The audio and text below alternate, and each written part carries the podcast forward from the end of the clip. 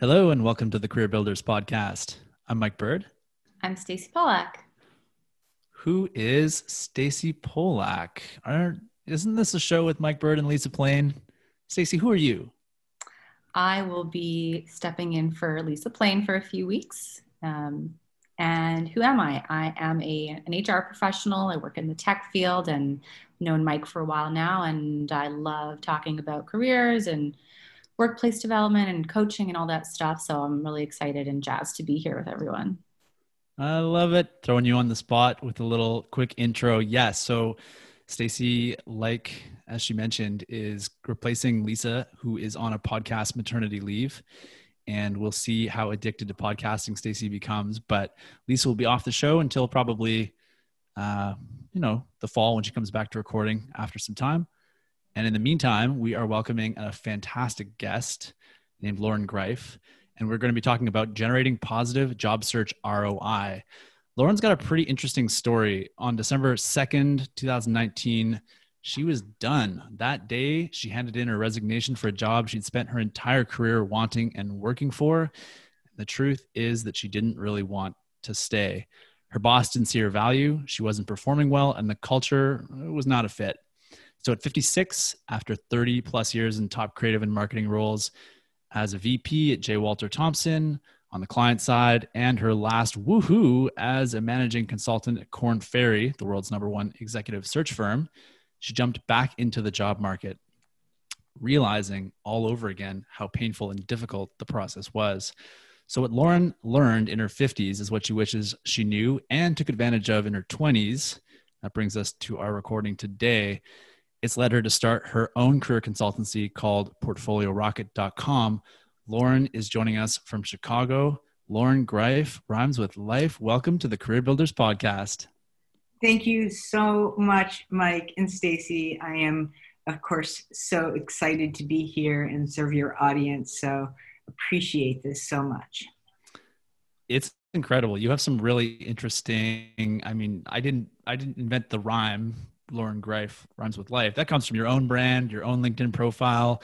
You have been a creative throughout your life, it sounds like. And I'm super excited to hear your take on a topic that I think is really a bit of an enigma for a lot of people because you specialize in helping people access the hidden job market. Half the time, people are like, What is that? Um, a, po- a quote that you have shared with us is the idea that searching for your next job or career, career opportunity can be a huge time suck but the best ROI may not be where you think. I think that's a great primer. Can you share a little bit more about you and how you've arrived at this point in your career? Absolutely. And the short answer to the question, how did I arrive at my at the career point that I'm at right now is is the hard way. And I um, am definitely from the graduate school of hard knocks. And what I realized at this time in my career that I wish I had identified earlier in my career, especially in my 20s or 30s as I was building, is that as I was moving up through the food chain, the likelihood of me being able to find what I was looking for from a job post or something that was relatively cookie cutter as a job description just posted out there was getting slimmer and slimmer and slimmer. The road was going to start to narrow at some point. And I had not, I had relationships, but I had not invested, like invested the way that we are taught to invest in other areas of our life, like maybe exercise or finances.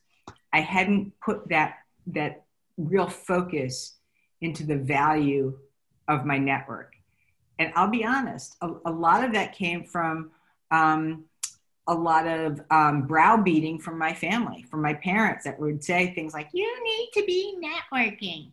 and I was like, thanks, but no thanks, you know, like, because I thought what most people think of, which was, oh my goodness, now I'm going to have to go ask somebody to do something for me, or I'm going to have to put myself out there and I'm going to feel really awkward and and uncomfortable and what am i going to say to them anyway and so it was more of like a, a state of um, you know youthful rebellion that kept me away from embracing the the value that was what I learned as as I am later in my career became the greatest value that that is for anybody, especially for anybody in a job search.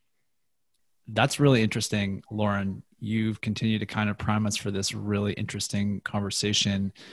When we talk about kind of generating the greatest or a better or stronger ROI as a job in a while we're in a job search, or maybe as you said, like tapping into the skills that you were referring to as a job seeker. Can you talk a little bit more about what we're referring to in all of that? Sure. So, behind every person is about 500 contacts, right? All the people that that person has known in their past, past colleagues, friends from camp, friends from grade school, friends who they met, you know, at the gym, different people from different places. And we forget that because when we're job searching, we're kind of like in this tunnel vision where we're like, gotta apply, gotta apply, gotta get mm-hmm. those applications out, gotta get my resume done, gotta do this, gotta do that. And we forget that even though it's very, very valuable and important to be able to go through those pieces, that there is an opportunity for there to be currency and a compounding effect of spreading out and spidering that impact and having those conversations. Because as you, whether it's now, whether it's some other point in time, those relationships are your are the glue that can connect you from from disparate places. So it's not always very logical, but you'll hear it all the time. Oh, how did you get that job? oh, you know, my cousin's brother's mother's friend was working at this company and she mentioned to this person, this person, this person. So, yes, there is a lot of dot connecting. Mm-hmm. But if you do it in a way that has the ability to be consistent and also is is building, the rewards are there. No, it is not overnight, but it will serve you long after any effort that would more than likely end up in a black hole of an application. So mm-hmm. at the end of the day, you send that application and let's just say you're one of the 800 that gets that gets rejected, you have nothing to show for it. You know, you've just lost an hour of your time, 45 minutes of your time. You're not going to get the time back. And if you or you know believe that time is money you won't get the money back either. So all the time that you're spending saying well i've got to get a job because i've got to get money you're thinking to yourself oh if i apply more then i'm going to get closer to the money and i'm going to get closer to the job. If you are using that time 80% of the time in the networking world and 20% of the time in the in the traditional sense and you're building those networks then that will compound itself and you'll always have the equity of the relationship. And that can last forever, assuming that you that you maintain it. That's great. And I've got a follow-up question for that. So if you're someone who's never really thought about networking before, you don't even know where to start, it seems very overwhelming. What are some tactical first steps that you recommend people take? That's such a great question because it can seem like overwhelming and also very ambiguous. Ooh, now you're talking about networking. Like it's like kind of like a placeholder for something that sounds like like it's just completely it doesn't have a strategy to it, right? So what I would what I would suggest is go with some low hanging fruit, right? You know people, right? You know people and start there. But in order to create some consistency around it, build a networking strategy. And the one that is the most effective is, and I, I try to keep it really simple an hour a day, which is two coffees, mm. so two half an hour coffees. And if you're job searching, you're in the market, that is extremely doable. Um, certainly over remote um, on Zoom, but also, you know, maybe even in person in time and what's happening in those in those opportunities and you will come prepared because you're not just going to go there and you know shoot the breeze. You want to make it productive for both of you. So yes if you if you are meeting somebody that you know from a past life or somebody that was um, con- you're connected with to somebody else you want to make it really about what are they doing that they love so much mm-hmm. about that company, about their role there. What has, you know, how do they, you know, how are they successful there? What kinds of accomplishments and things do they do? Is this something that, you know, that they are interested? Is there a growth track? Is there, a, what does that look like for them? Because when you get them talking, believe it or not, it will make not only the time go by and they'll be excited about talking about you, but it actually does something else, which is when somebody is talking about themselves, it elicits the brain in such a way that they're literally um, experiencing similar feelings of when they are on drugs or having sex. It just like gets them feeling really high. And so it ends up to be a very productive conversation so long as you're coming prepared, knowing something about them, and showing them that you are invested and that you know them because they will be inspired and also interested in wanting to help you. That's a great point. You've so I'm thinking about I mean quick takeaway leave the other person high. Uh, and so not not in the drug way, but you mentioned something that I wanted to just double down on really quickly earlier on, and that is the idea that we have networks when sometimes we might think we don't. I recently had a conversation with someone who said, I don't have a network. This is a newcomer in Canada. He said, I don't have any experience, therefore, I don't have a network. And in my head, I thought, you don't have a network because you haven't opened your eyes to the network you have yet. And so I, I just want to sort of plant that out there for people who think, oh, I, you know, like you said, could be from a past life, could be from family connections, friends, wherever. But we do know people and we just need to sort of accept them as they are and build on them from there. A hundred percent. I mean, we all came from someplace. And um, I completely agree with that. I think the kind of biggest hurdle is actually putting yourself out there to meet them and taking even a couple of baby steps in the world of vulnerability and saying, hey, by the way, I'd love to have coffee with you. I'd love to hear about what you're doing.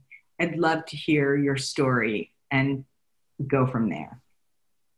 Let me share something then, Loren, based off of what you've said. So, yeah, just having an openness towards meeting people. Stacy and I met, uh, just as a fun fact, a little more than a year ago, something like that.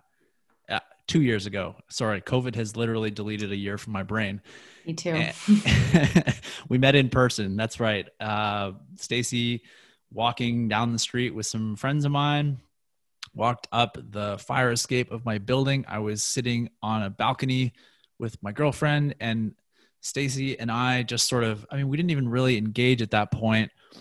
My girlfriend told me that that Stacy person is like a writer and has been featured in all of these writing platforms and is really into career stuff like you, Mike. So maybe you should kind of, you know, be curious about her.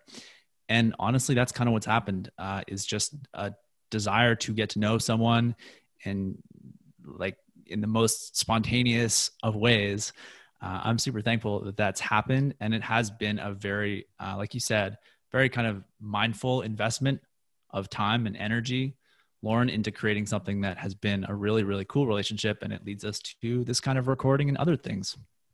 Yeah, that I'm so glad, Stacy, that you asked um, Mike to continue with that story because, you know, you certainly didn't go out that day and say, "Oh, I plan to meet, you know, this Stacy person," and while Lisa is on maternity leave, who's stepping in?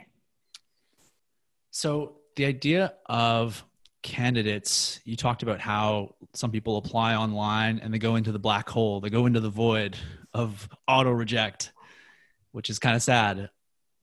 But then there are the people who are called referred candidates who have been introduced into the hiring process through referral through someone who's already at the company. What does that mean to you aside from just what it means on a surface level? So, what it really means, like, I think the subtext for a referred candidate is somebody who also brings with them an element of trust and credibility, right? No one is going to take a stand for somebody that they don't know. Mm-hmm. And that, by virtue of definition of referred, means that somehow you know this person. It doesn't necessarily mean that you have a long history with them. It means you've met them before you've had a conversation before you were introduced someplace along the line to this person and bringing them in as a referred candidate means that they have something that you think the company would find useful and valuable about meeting with this person it doesn't in any way guarantee that they will get hired it just opens a door makes total sense yeah i mean stacy i don't know if you want to talk to that you you work kind of on the HR side where you're speaking with people who are referring candidates into the company or you have colleagues that are dealing with referrals. Do you see this? Is there anything you want to add to just sort of how companies view referred candidates? Yeah, I think most companies prefer to, I guess, work with people that are referred internally. Um, it could be a shortcut to getting on a, you know, a short list for a recruiter so it's always a good way to kind of get your foot in the door, especially when you're applying to a role that has 500 other people applying. To have that extra credibility from somebody inside the company always helps. Statistically speaking, referred candidates have a pretty big advantage over the the black hole chasers. Unfortunately, I'll, it's a bit of a, a harsh term for them, but when you're entering the hiring race as a referred candidate, your chances of of actually landing an interview and being the hired candidate are a lot higher. Why is that? In addition to any of the other things that you've mentioned as to what the value of being referred candidate is. First, I first of all, I really um, appreciate that you referred to it as a race, right? So when a job goes up, and you know this too, Stacy, the goal isn't to leave it open for an elongated period of time. It doesn't mean that the hiring process from a candidate's perspective is fast and easy. It just means that the goal isn't to take the current team away from their day-to-day responsibilities because there's a need and they want to fill the need so that they can do the work that the position is aligned to. Mm-hmm. And so in that race, after an internal candidate, they're going to want to go with somebody who can shortcut the system, somebody that they know, like, and trust. And what happens is because they're not spending the money to go acquire them outside, pay man hours to go through the stacks of resumes and to keep that job open for longer, then the cost to acquire that candidate is actually, at least in the States, a quarter of what it would be if they used additional outside resources. So, number one, they're preferred after an internal because they are birds of a feather who flock together, mm. right? They're likely to be more like the people that work internally, leaving them also with less costs to acquire. They move faster through the process for all those other reasons. Right now, this is so and so's cousin, and so we want to make sure we're treating them well and we you know have a good candidate experience and so we're going to hustle and get them through the process, leaving the team to go back to their day to day responsibilities. And super important is because they are birds of a feather, chances are they're going to stay longer, which means less turnover for the organization. And you know, anytime you're looking on Glassdoor or any of these other resources, you're going to find companies that have high turnover, and no company wants to be aligned to that. So that if you have less turnover, that's always to a company's advantage that they're that people want to stay that they're retaining their talent there's, there's a level of loyalty so for all those reasons um, there's a lot of you know hidden benefits to what you know, why companies prefer referred. I love that. And I think a lot of people, when they're getting started in their careers, they sometimes struggle to see the hiring process from the side of an employer, which is normal until they're kind of in it a little bit longer. The idea that there is actually a financial benefit to the company to bring in referred candidates, right? You could pay an, a contingency recruiter 15 grand for a candidate or you could you know just solicit someone's name from someone who probably already has a pretty good understanding of the role and can bring in someone that you know at least in their point of view could be a good fit i just want to add one other thing too not every company but many many companies also offer an employee referral bonus program. So the, the person who made the referral is going to get a kickback. You know, it could be anywhere from, you know, 1500 uh, depending on the company 3000 i don't know what the actual you know average is but there is a financial kickback. I think the requirement is they would probably have to stay around 90 days um, but that being said you know there's something in it for for pretty much everyone. It's like the trifecta right? The mm-hmm. candidate gets a job you as the referred person get a kickback and the company gets a killer candidate. So okay we've talked a little bit about the idea from a tactical standpoint of, of how we build relationships in a networking context. How else do job seekers go about obtaining referral opportunities that bro- that boost their job search ROI? So, I mean, another another way to do it, of course, is through LinkedIn, right? I mean, and and there's there's a lot of obvious ways to do it through LinkedIn. Um, you know, commenting on other people's posts and building relationships with people far and outside of their immediate circles, following thought leaders, you know, being consistent about commenting at a certain organization that will help to get you found. But the other one, and I do want to make mention of this because it is particularly relevant with us is go and listen to some podcasts. Go and listen to some podcasts. Listen to people who are either the, the host or the guest and let them know what you heard. Of course, hello, Clubhouse also. Mm-hmm. You're sitting in these rooms.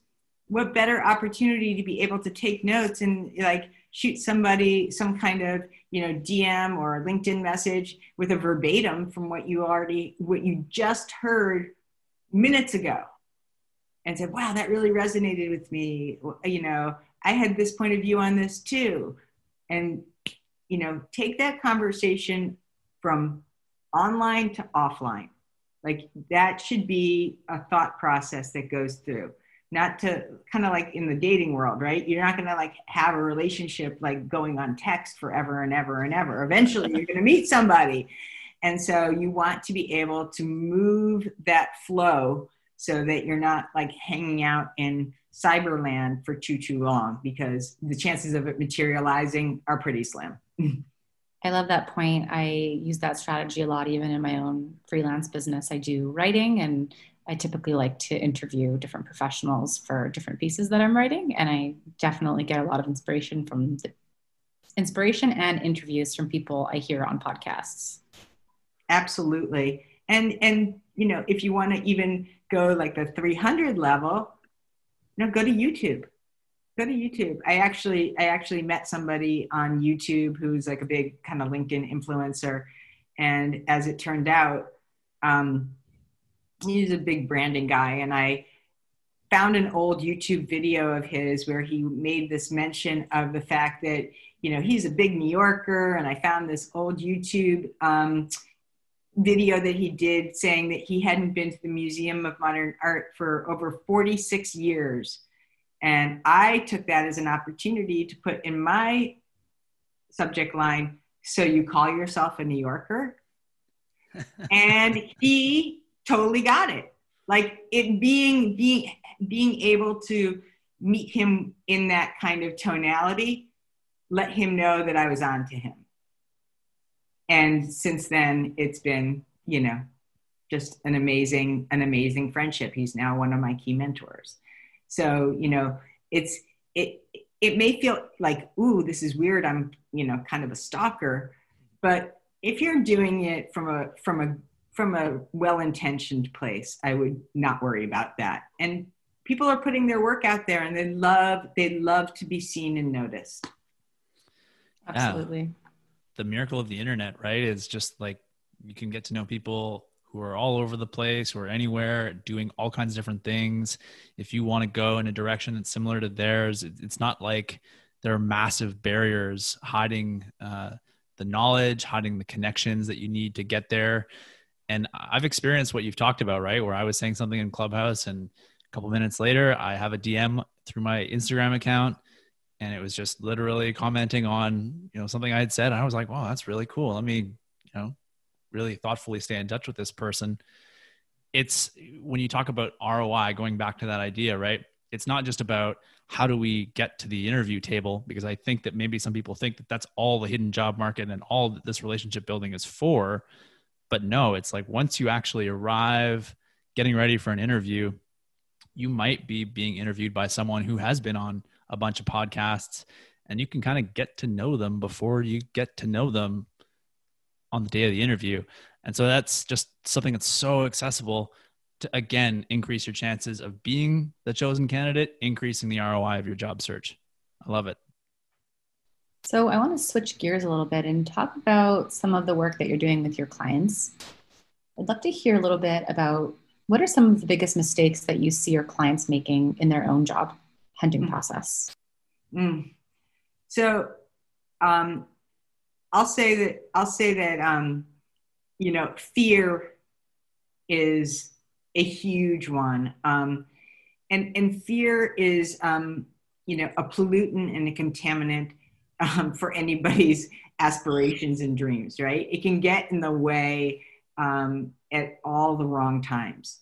You know, you have your momentum, you're ready to rock it, and you know all of a sudden you either um, you know trip over some imposter syndrome or you just hear about somebody else that you know you thought was a rock star and they didn't get the job so now you won't get the job. You make up a kind of lots and lots of stories. So the fear the fear is really it can be real but i think that the most important thing that i steer my clients away from is getting too invested in their emotions Mm-hmm. Um, I'm not a heartless person, and I, I, like to come from a place of empathy, but um, it can it can cause quite the tailspin.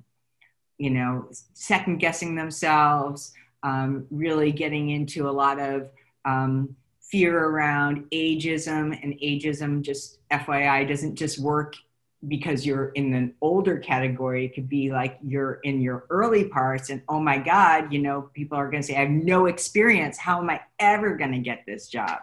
Um, so, you know, all of these external factors can really kind of come in through the back door and grab you by the jugular. So let's hmm. focus in on the action steps and the facts rather than a lot of the story making and a lot of the kind of um, you know can i swear on the show? Yeah yeah. We just put the explicit tag in and away yeah, yeah, yeah. Like what i mean is like the head and can become like a bullshit manufacturing plant right? Where you're just like making stuff up and then you get really good at believing it. So i like to steer away from that and really focus in on okay let's let's look at the facts. You went on four interviews last week. Okay, is that more than you had the week before? That's a fact. Um, you know, are you, you know, diligently having those two coffees a day? That's a fact. Are you consistently doing that? That's not going to change. How many new people did you meet last week?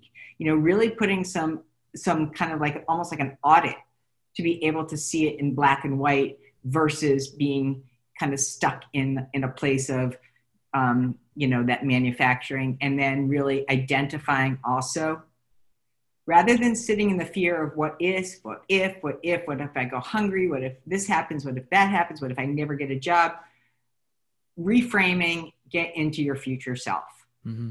what does that look like what does the future, Stacy, Mike, Loren, what does that look like? What will happen when that happens? How happy will your family be? Who will you be celebrating with?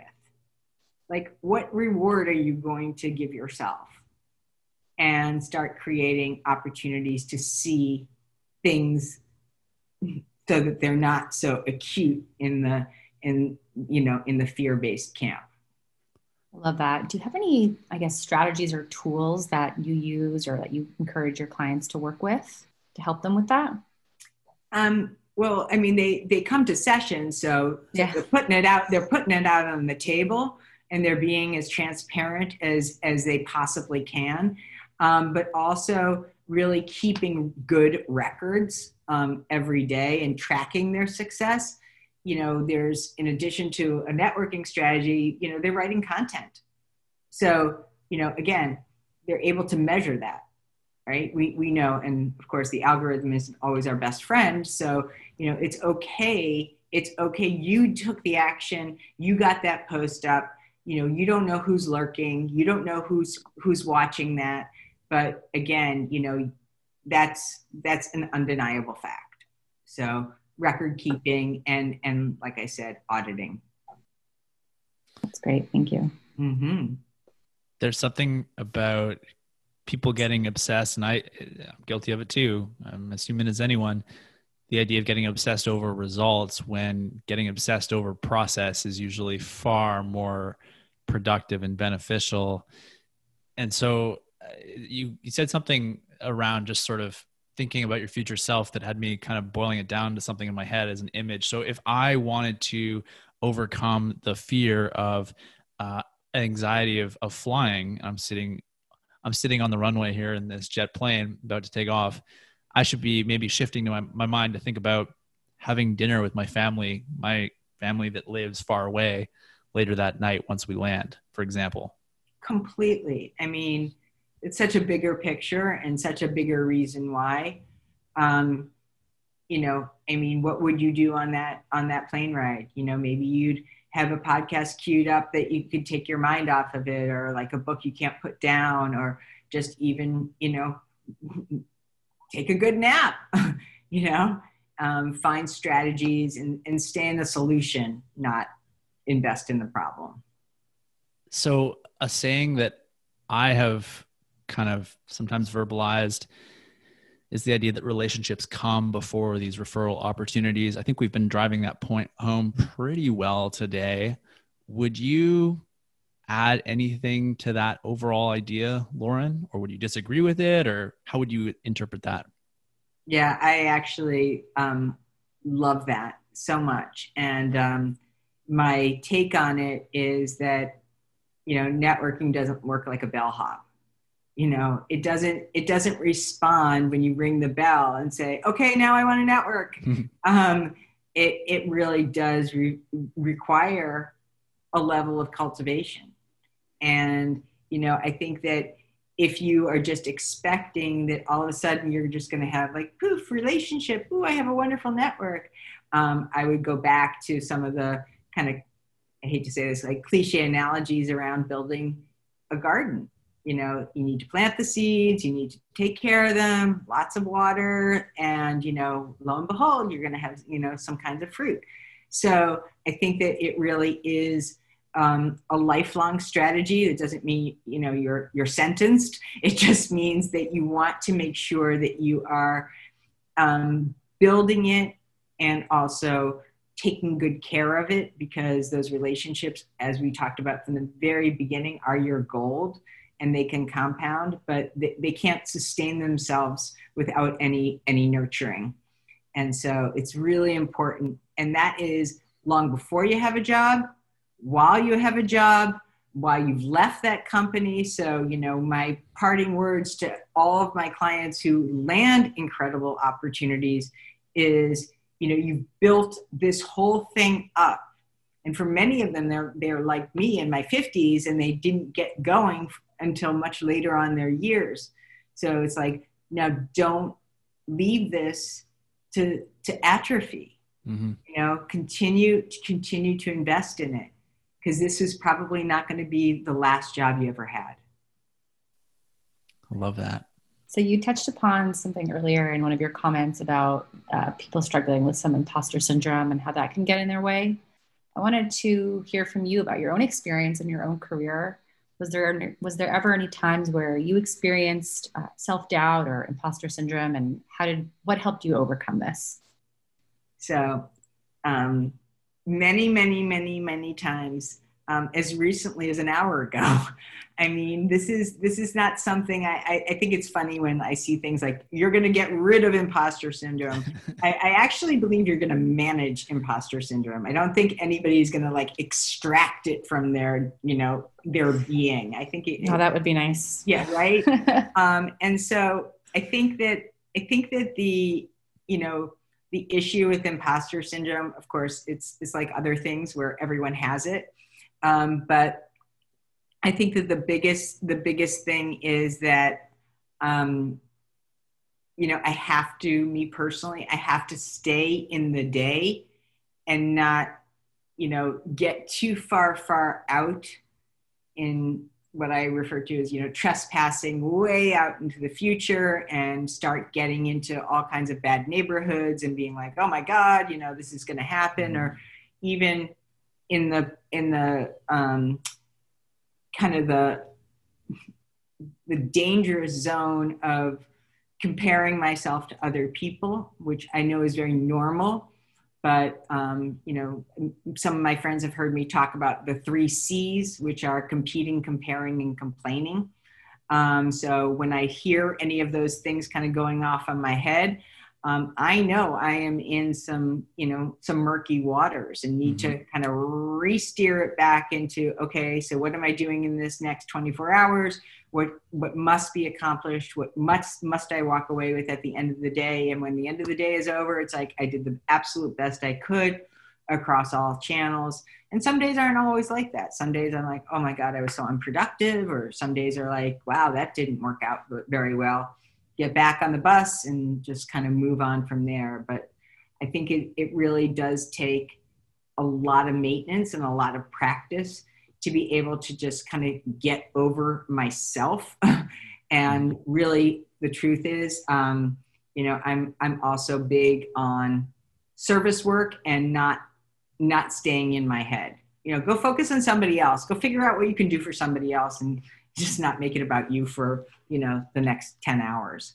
Um, so i think that those are just some of the strategies that i've found have been really really effective um, for me personally. And you know it's still gonna like i said it's still gonna show up.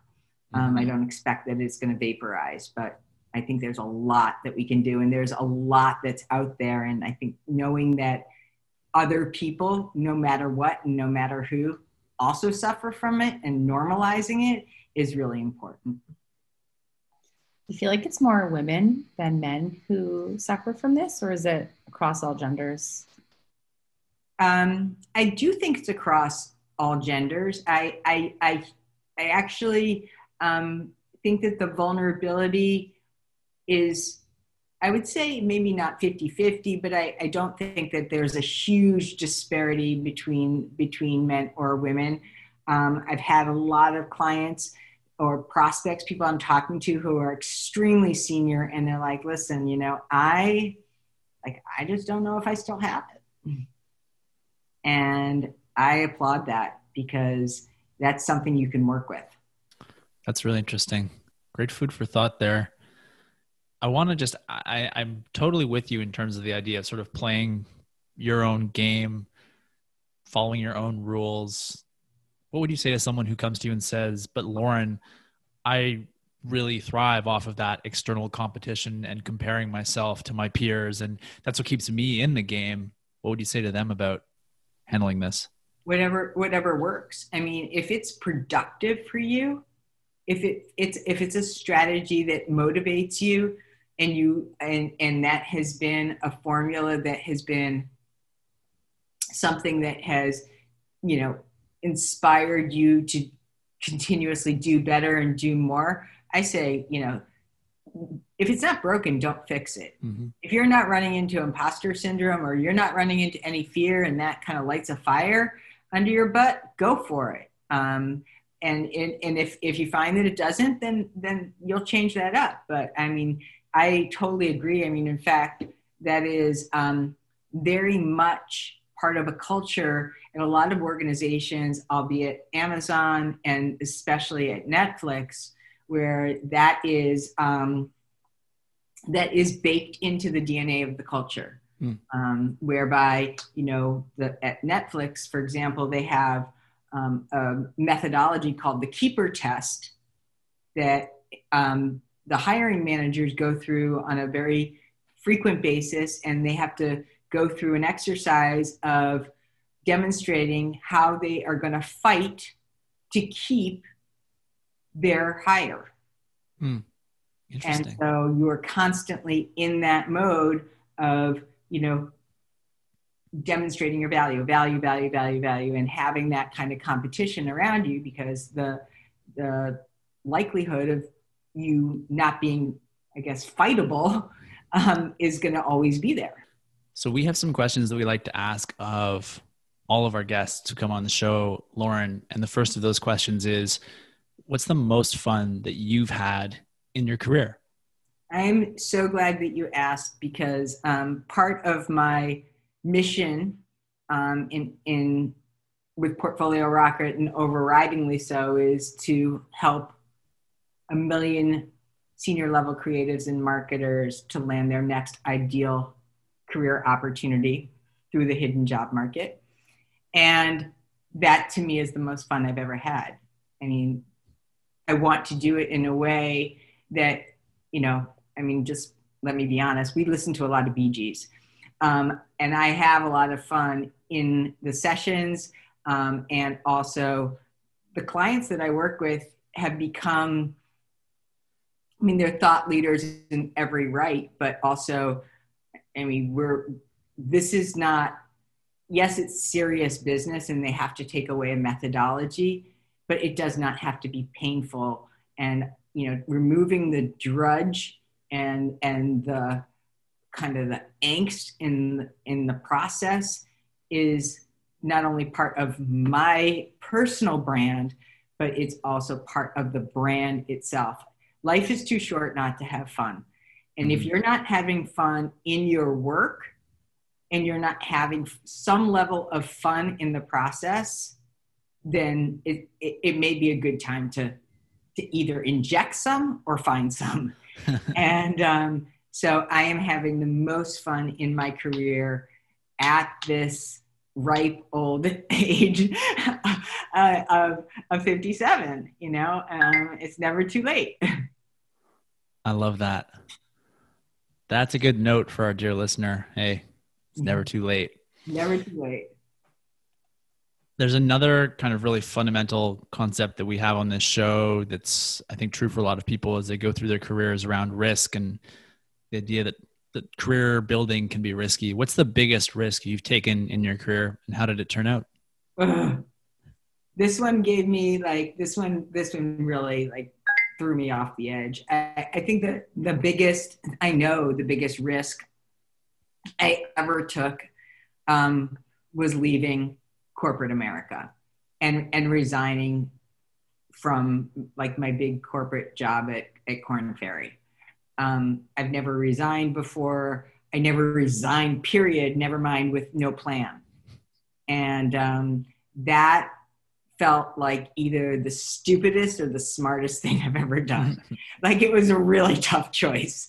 Um, and in the moment, you actually think it's the stupidest thing, but I just knew I, I, I, I could not take it anymore. I wasn't, I wasn't going to do that. And, um, you know, I, I went through I went through some really tough, dark days, um, wondering whether you know, am I insane or whether you know I'm just gonna thrive. Mm. And and that's a that's a tough place. And I think either in this market as the pandemic or even in the earlier parts of your career there's a lot of there's a lot of things that seem like really big risks and then of course you know that wonderful 2020 hindsight steps in and you go, oh, that was easy then. So, you know, I think that that was um, leaving the security, leaving a quote unquote steady paycheck, um, having the structure of going into a specific place, having colleagues, building something from the very ground up um, was definitely the biggest risk that I've ever taken professionally. Did you take the risk again? Tonight. That's great. Um, I'd also love to hear what's the best piece of career advice you've ever received? So, um, as I mentioned, I was I was a little bit of a rebel, big shocker, um, and I used to hear this all the time. Of course, that was another thing I completely dismissed from my parents, and this one actually came from my father when I was really struggling in some of the earlier parts of my life. I was seeing like a lot of my friends who were amazing athletes and you know brilliant writers, and my dad would always say to me, you know, Loren, people peak at different times in their life. And I remember thinking, you know, like, is that ever going to happen for me? Am I ever going to have a peak? And I think that it's really important when you're in your career, maybe you've been that, you know, superstar athlete, or maybe you've been all that, and to think, oh my God, it's, it's, you know, that's all in my rearview mirror you can peak many, many, many, many times in your life. And especially in this day and age where things, you know, people are not staying in one job indefinitely. You know, there's lots of transitions and you're peaking as, you know, you mature into other areas of adulthood. You know, one minute you're peaking as a parent and you may be peaking in other areas. But the point is, is that it's, it, I, I, it changed the way that I started thinking about my career and that it didn't have to be um, like a one and done. I'd love to know is there any career advice that you never got that you wish you had? Mm, I think that that's a that's a really um, great question. You know, I think that the that the thing that um, I really do wish that I had had is somebody that said, you know what, I completely believe in you. I completely believe in you. I know you can do this. Um, and, you know, I, I had to generate that kind of on my own, and, and I'm fine with that. But I think that everyone should have somebody in their organization, a mentor, a coach, a confidant that says, you know what, put your big girl or boy pants on. You can do this. Mm-hmm. You've got this. Your hype um, team. Yeah. And, and, and it's okay to have a go fight win speech every now and again. You know, somebody who's going to really advocate for and with you. Um, so yeah, I do wish that I had had that. Thanks for sharing that. That's really useful and helpful for people. So, where can people find you, Loren? Find me on linkedin. Um, it's my it's my virtual home um, that's almost like my real home um, and the wonderful relationships that are there. And you can also of course find me at loren at portfoliorocket.com um, those are the two easiest easiest places to find me. Um, but i am I'm that person that likes to respond to people and to really build those relationships. So please do. I'd love to meet, greet, talk, connect, all that good stuff. That's awesome. Yeah, we can definitely make sure we're pointing folks in your direction.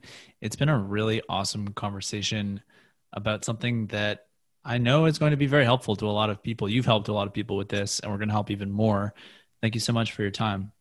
Thank you, Mike and Stacy. It was great. And well done on your first podcast. Thanks. I'm sweating here. You're not the only one. I think we can call it a week at that for the Career Builders podcast. I'm Mike Bird. I'm Stacy Pollack.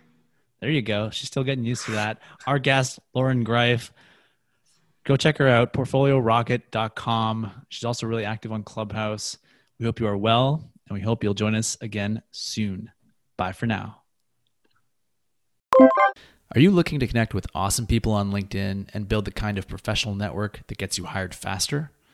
Go to coachoiseau.com slash CELI to get access to my free five-day e-course called Connecting Effortlessly on LinkedIn.